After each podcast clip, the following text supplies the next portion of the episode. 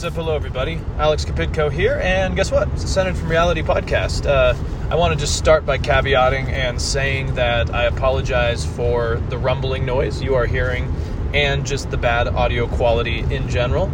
I am cruising through the middle of Wyoming in the car, and I figured it was time to just do an update, do a little rant, talk about a few things, and just let you know the direction of the podcast from here on out. And hey, when you're riding out here in the middle of nowhere, I can't really think of a better time to do all this. So here we are. And first, I have to say, if you haven't been to Wyoming in the middle of the winter, it kind of looks like the moon. Now, I haven't been on the moon, so if any of you have been on the moon, please let me know your thoughts. But it kind of feels like the moon. It's 23 degrees out, flat with a bunch of kind of high mountains all around us snow, ice covering everything, kind of one long highway going into the distance.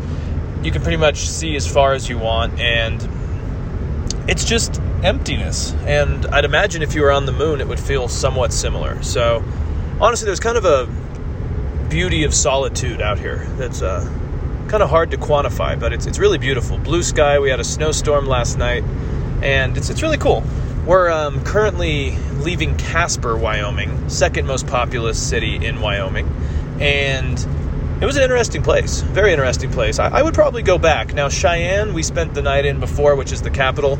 It is one of the most unique capitals I've ever been to because it only has 65,000 people or so, and while the Capitol building is kind of impressive, it just doesn't feel at all like a capital. There's just something missing there. But anyway, Cheyenne was okay. We spent a night there and drove through some of the state up to Casper. Casper, yeah, I mean, I, I, don't know if I'd want to talk the politics with people there. I saw some fuck Liz Cheney signs when we were pulling into town. I saw one that had Liz with a big X across it, and it said uh, Haber, Hagerman, or Hagelman, sorry, underneath. And that was that kooky gal who beat Liz Cheney out of her position actually in this area. I believe Liz Cheney was the representative for the Casper area, as far as I know. But as we know, she doesn't like coups and she likes democracy. And so Hagelman, Harriet Hagelman, uh, won. And she's a kook. And so I think she's now the representative of the area we are in currently. And she likes coups and all that stuff. But, anyways, we, we did have a great night last night. Um, we went to a brewery where you can pour your own beer, which is kind of interesting. They just give you basically like a card and they just charge you by the ounce. So it's kind of cool. Went in there and then watched the Niners game, which of course the Niners beat the Cowboys. Cowboys lost in the playoffs. Everything is right in America. But we saw it on a giant theater because this brewery actually bought a theater and you go into a big room with theater seats and little bar stools and then the game's up on the giant screen. So that was really cool met some nice people. It reminds me why I think more Americans need to leave the big cities, need to leave the coasts, and go to the heartland, go to the middle of the country, meet people, because I think you realize that there's really a lot of genuine fun out there. So, yeah, currently still cruising through Wyoming. Uh, lots of trucks, pretty icy roads this morning. Uh, we are heading heading west. Uh, I am out of Chicago. No, no longer going to Chicago. Not going back to Chicago my time in Chicago has come to an end. And I cannot say I'm depressed about that, but it was a it was an era. You learn a lot. You know, after seeing the news and kind of like what the right wing media has always said about Chicago, actually going there, you find that some of it's true, some of it's not. Like a lot of other big cities, it has a security issue, it has crime issues. But also, there's a lot of nice people there and good food. So, that's all I can really say on that. But, anyways, the reason I'm doing this little short podcast here is because I want to just first say podcast will be back next week in full. The road trip this week has kind of kept me, you know, unable to do a recording. As you're seeing, this is the closest thing to a, uh, to a recording I've been able to do. But a lot is happening, so I, I do just want to touch on just a few of my thoughts over the last week on some things as we drive through Wyoming. And you know, when you're looking at these big blue skies, it's kind of good for reflection and contemplation. So we'll go with that. At first, I, without going into too much detail, I do want to just give some thoughts on the debt ceiling. Because, as I'm sure a lot of you are aware, again, the Republicans, there's a great article, I believe it was in, oh God, it was in CNN and it talked about how there's a creature of Republicans that seems to come out every four to eight years. And these are the fiscal hawks who want to just throw a Molotov cocktail at our system. right? They did it during the Obama era. They made John Boehner's life hell, and they seem to only come up about every four to eight years when they want to do something about debt. And the article basically discusses how there's a breed of Republicans who come out of hibernation and care about the debt every four to eight years. Now, we need to remember that a significant amount of the debt was actually Trump's fault. And so it's just kind of ironic that Trump's party is now the one that cares about the debt when COVID, like forgetting COVID for a moment, when where Trump was so responsible for a lot of the debt that's happened. And so, of course, these same people now all of a sudden care about spending. For a long time, I have said neither party cares about spending. The Republicans just claim to, right? Democrats think that spending is the end all and it's a good solution and we need to spend more on programs. I don't trust government as much as Democrats do, but I think then Republicans basically just have all these entitlements, etc., that just keep going through, and they they agree that spending is fine, even as long as it goes towards them, and they pretend to not like it. So, anyways, the debt ceiling, the Freedom Caucus, and all these other bomb throwers, they seem to believe that fighting this and not approving our debt will all of a sudden make us do budget cuts. And maybe some discretionary spending can be changed. The problem here, and I know other people have said this, this is nothing new, is that the debt ceiling is not about future spending. It's basically like your credit card bill. It's basically like any spending bill from the year before. It's like it's it's what we've already spent on. It's just approving it and passing it and sometimes raising the debt limit for future spending. And so the problem here is that all we need to do is basically approve it and start paying our bills or figuring out how we're going to pay our bills of stuff we've already spent. So if any Republicans out there say, "Oh, we're actually just trying to cut programs and agree on different deals going forward," this is stuff that's already happened. This is total BS. It's it's a complete grift and a complete lie. And that's why this is a problem is because all it's showing the world and I mean ourselves is that we're not good on honoring and paying our debts. And the problem with that is that there's a lot of countries out there that do rely on us. Also, the dollar is the standard currency around the world. And this can really do poorly for us in terms of how we communicate with other countries, how we work with other countries, how we get loans, how we get aid. And when when our financial stability as a country is, goes into question, it's bad for everyone and it's bad for the economy. So, right now, all that's happening with this debt ceiling crisis is that it's basically putting our credibility as someone that can be lent money into question. And it's really not good going forward. And so, there's something also just kind of ironic about this is that at least when I grew up, sorry, we got a little rumble strip there, passing a truck. Hello, truck. How are you? Anyways, um, there's something kind of ironic to me is because I always thought that conservatives were about paying your bills or at least being fiscally responsible. And this whole new conservative ideology seems to not care about that. So when we're talking about the debt ceiling, it's ironic because these are the guys that usually say you pay your bills, you hold true to your bills, and now they're not doing that whatsoever. And so it's going to be interesting. And the thing is, is that I am not one of the people who says we're going to go into a recession overnight over this because we can at least fund the central functions of government and we wouldn't even see these type of shutdown issues for a long time because we are at least open for the time being. But that being said, as you have seen people like our, our Treasury Secretary Janet Yellen and others talk about serious issues down the road, including a recession, and if you look across the global economy and if you look at businesses in the United States, I mean, layoffs are happening more and more. I was talking to a friend who's, who knows someone who runs a company, and they had 10,000 layoffs already. So these type of things are are constantly happening, and we're seeing it especially in the tech sector, which used to be this kind of burgeoning, successful sector, and it's struggling.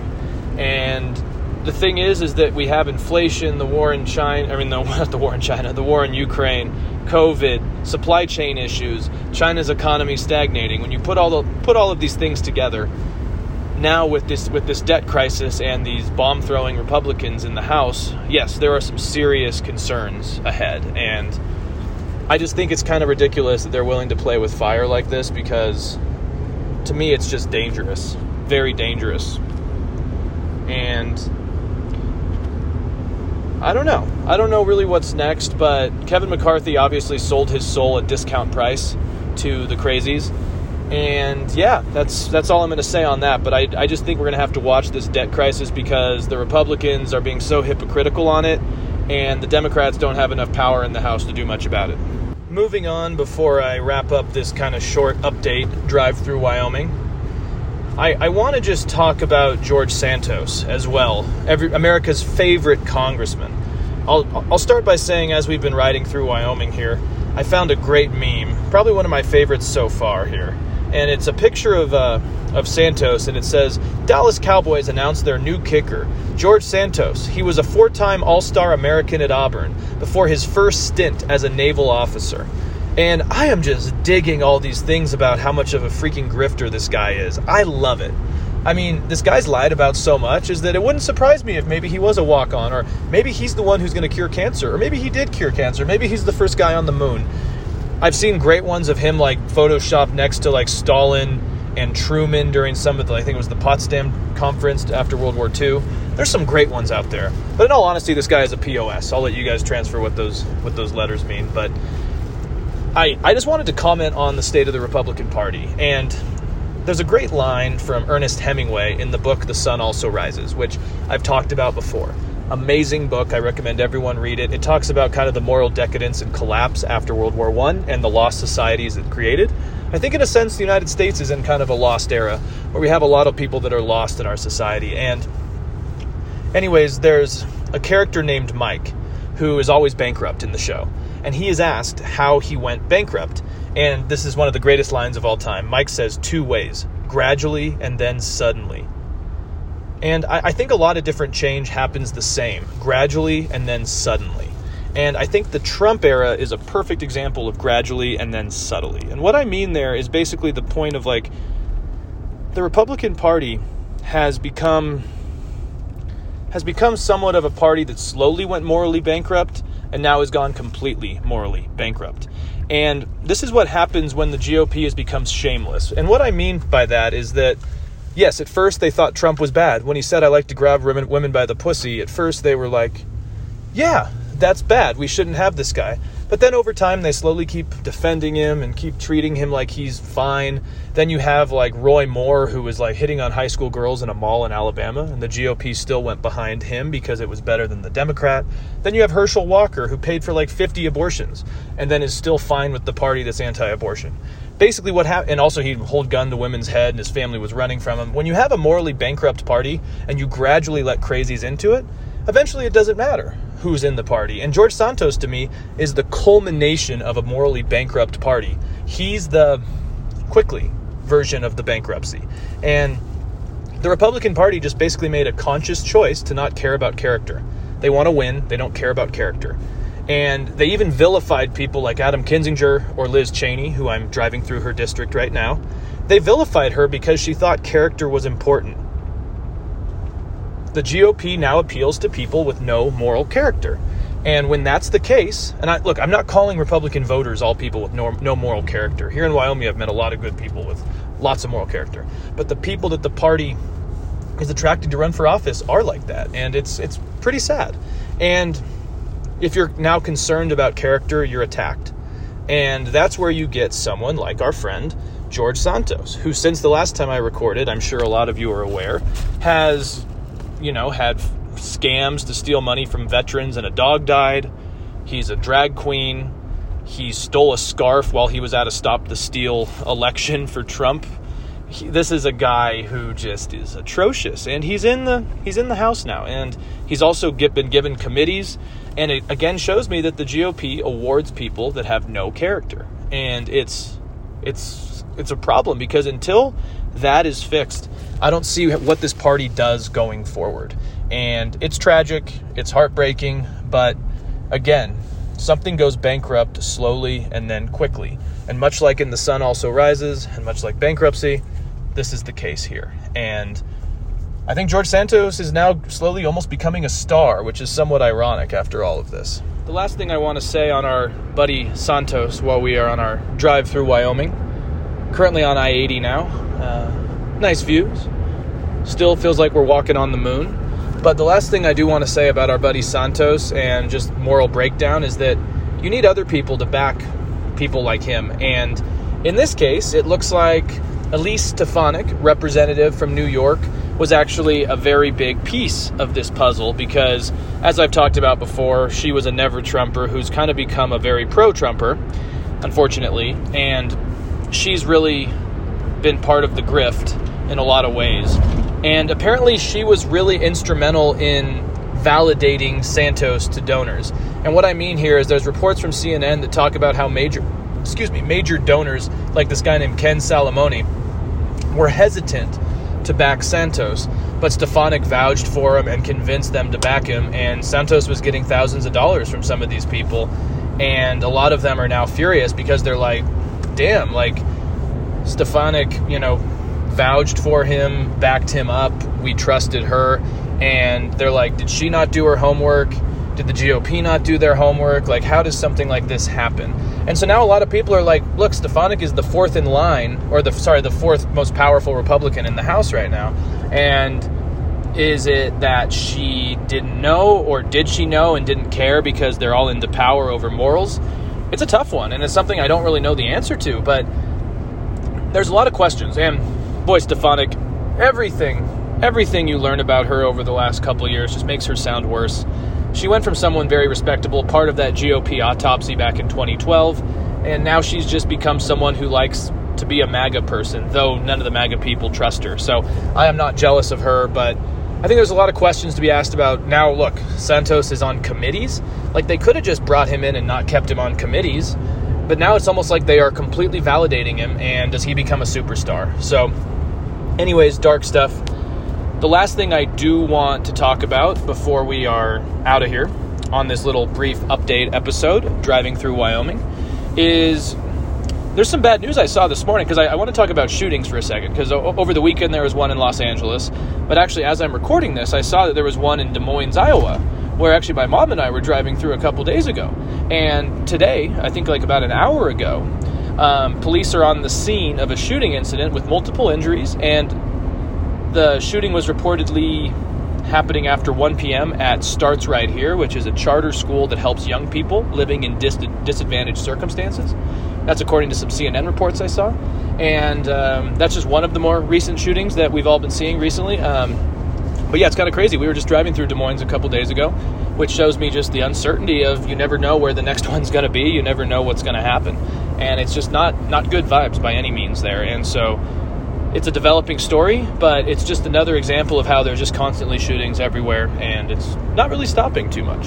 And uh, and as we are now crossing the Continental Divide, which is always interesting, I'm looking out into the distance, and it's going from hills to just bleak openness, which kind of sums up a lot of this area. There's like kind of a, a beautiful bleakness to it. I don't know if that's really a word or a description, but the emptiness is almost peaceful. Um, yesterday, I went on a run out in the nothingness. It was like 20 something degrees. Ran along some old highway. It was like 70 miles per hour out there, but not many cars. My mom, who's sitting next to me, it was fun, wasn't it? Great time. Yeah, exactly. So, you know, we, we got out there and kind of enjoyed the bleak openness. Uh, was it too cold for you? Very. Wind chill.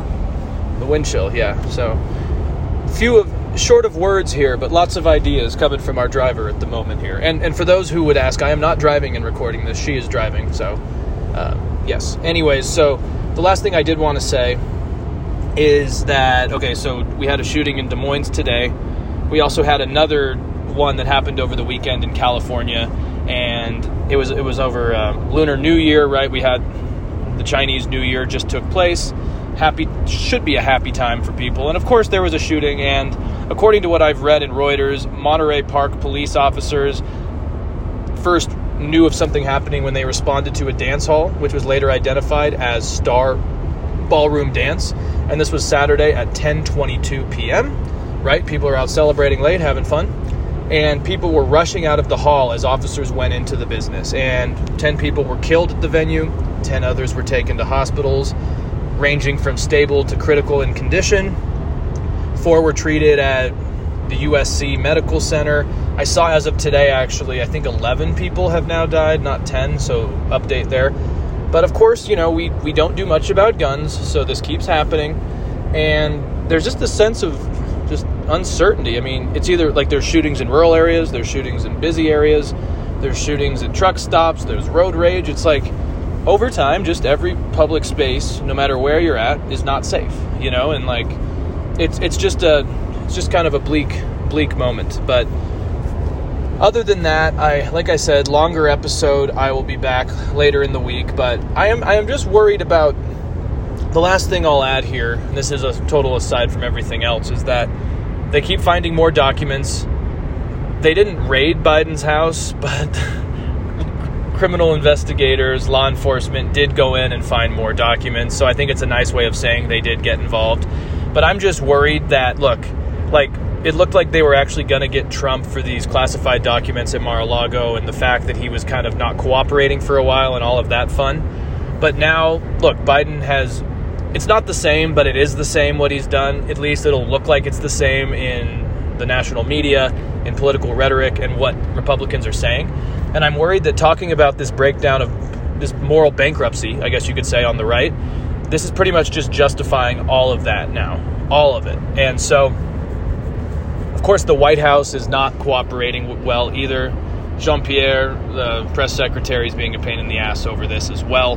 And look, like Trump Trump survives a lot of things, and I'm just worried that again, this will just somewhat back up the moral bankruptcy that's existing. And instead of getting rid of it, unfortunately, the Biden administration has kind of shot themselves in the foot here. And there's just so much chaos going on. I mean, I won't even get into the foreign policy stuff today. We'll save that for when I'm back in a prepared environment. But, you know, I was talking about armored vehicles last weekend.